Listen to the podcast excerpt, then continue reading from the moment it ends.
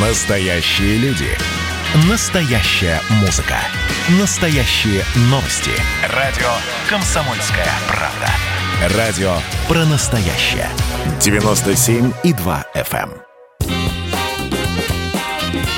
эм. Был бы повод.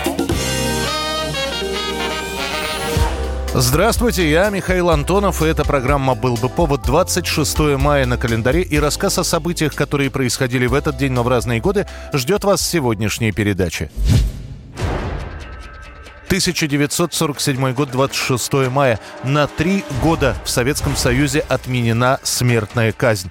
В пояснении к указу об отмене смертной казни приводятся слова «Применение смертной казни больше не вызывается необходимостью в условиях мирного времени». Как же нам нужна смертная казнь, товарищ Сталин? Верните нам смертную казнь, пожалуйста. Знаю я, знаю. На днях верну вам смертную казнь. Это будет хорошая воспитательная мера. Спасибо, товарищ Сталин. Большое спасибо. Почему Сталин отменил смертную казнь? Историки той поры дают сразу несколько предположений. Советский Союз – страна-победитель в самой жестокой войне. Красной армией и кровожадными большевиками уже не пугают впечатлительную западную публику. Именно на волне сближения с Европой, как предполагают, и был сделан этот широкий жест. Считается, что высший порог наказания – 25 лет тюрьмы или трудовых лагерей – вполне достаточный срок для самых матерых преступников. Тому же военные потери таковы, что расход лишних людей считается нецелесообразным. Однако отмена смертной казни приводит к росту преступности, особенно коррупции среди крупных чиновников и начальников. Несколько раз в Кремль присылаются документы на выявленных то тут, то там бывших полицаев и тех, кто сотрудничал с нацистами. В итоге через три года выйдет новый указ о применении смертной казни к изменникам Родины, шпионам, подрывникам, диверсантам.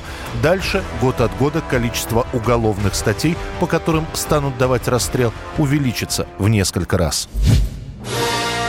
1977 год, 26 мая. Потратив годы на разработку и создание, заняв денег под обещание процентов, режиссер Джордж Лукас выпускает в кинотеатрах свой первый фильм из серии «Звездных войн» «Новая надежда». Не представляете, как тяжело было подписывать приказ о вашей ликвидации. Удивляюсь, что вам хватило мужества для такого решения. Принцесса Лея, прежде чем вы умрете, я бы хотел пригласить вас на церемонию пуска в действие этой боевой станции. С ней мощь империи неодолима. Для пришедших на кино зрителей сразу несколько потрясений. На экранах написано «Эпизод 4», и некоторые выходят из зала, подумав, что пришли на какое-то продолжение фильма. Те, кто остается, видят потрясающие для того времени спецэффекты и настоящую драму только в космических реалиях. Лукас переживает больше всех. Он буквально горит этим проектом и перед самой премьерой ужасно расстраивается. Лукас показывает полуготовый фильм своим друзьям-режиссерам, в том числе и Стивену Спилбергу, и им «Звездные войны» кажутся кино довольно средним. После этого Лукас еще на несколько недель запирается в студии и доделывает спецэффекты для «Звездных войн». На самом деле картина произведет эффект разорвавшейся бомбы. Лента в первый же год окупится в несколько раз. Вы слишком гордитесь своим техническим монстром. Возможность уничтожить целую планету – ничто по сравнению с мощью силы. Не пытайтесь запугать нас этой древней чертовщиной, Вейдер. Ваше необъяснимое пристрастие ко всему сверхъестественному не помогло вернуть похищенные планы. Картину выдвинут аж на 11 «Оскаров», из которых «Звездные войны» заберут половину, но, правда, в технических номинациях. 1986 год, закрывшийся в 70-х из-за цензуры, спустя почти 20 лет на советском телевидении возрождается Клуб веселых и находчивых, сокращенно КВН. Очередная встреча в Клубе веселых и находчивых. Сезон 1986-87 годов объявляется открытой. Идея о возобновлении юмористических вечеров со студенческими командами совпадает с началом перестройки. Первую игру возобновленного КВН, как и, впрочем, все последующие, ведет прежний ведущий КВНов того времени 60-х, 70-х Александр Масляков. В новый сезон решено пригласить шесть команд, которые представляют свои вузы. МИСИ из Москвы, ВИСИ из Воронежа, СПСИ Севастополь, УПИ из Свердловска и представители ОГУ из Одессы, которые после превратятся в команду «Одесские джентльмены». Но зато какие мы веселые! Прошу вас, сэр! Узнав о том, что обучение в ВУЗе стоит в среднем 5000 рублей, студент-дипломник АГУ попросил вернуть ему 3500 за пропущенные лекции. Как ни странно, несмотря на некоторую самодеятельность, происходящую на сцене, телезрители воспринимают возрождение клуба веселых и находчивых с благодарностью. Подросшие студенты вспоминают, как играли сами. У подрастающего поколения появилась возможность посмотреть, как можно шутить и импровизировать на сцене.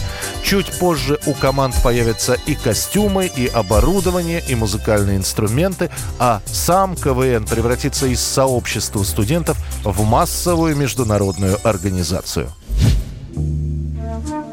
1988 год, 26 мая. В Советском Союзе принимается закон о кооперативах – этот документ как бы логично продолжает уже имеющийся закон об индивидуальной трудовой деятельности, который был принят двумя годами ранее.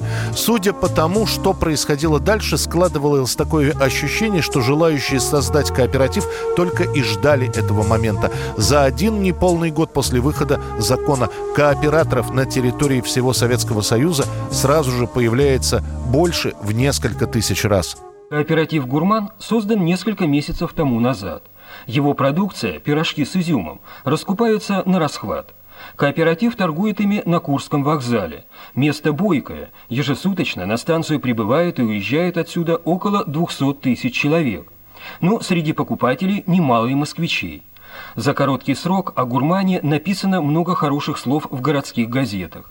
От советской власти кооперативы и люди, которые их организовывают, получают налоговые каникулы на два года, содействие в получении помещений и многое другое.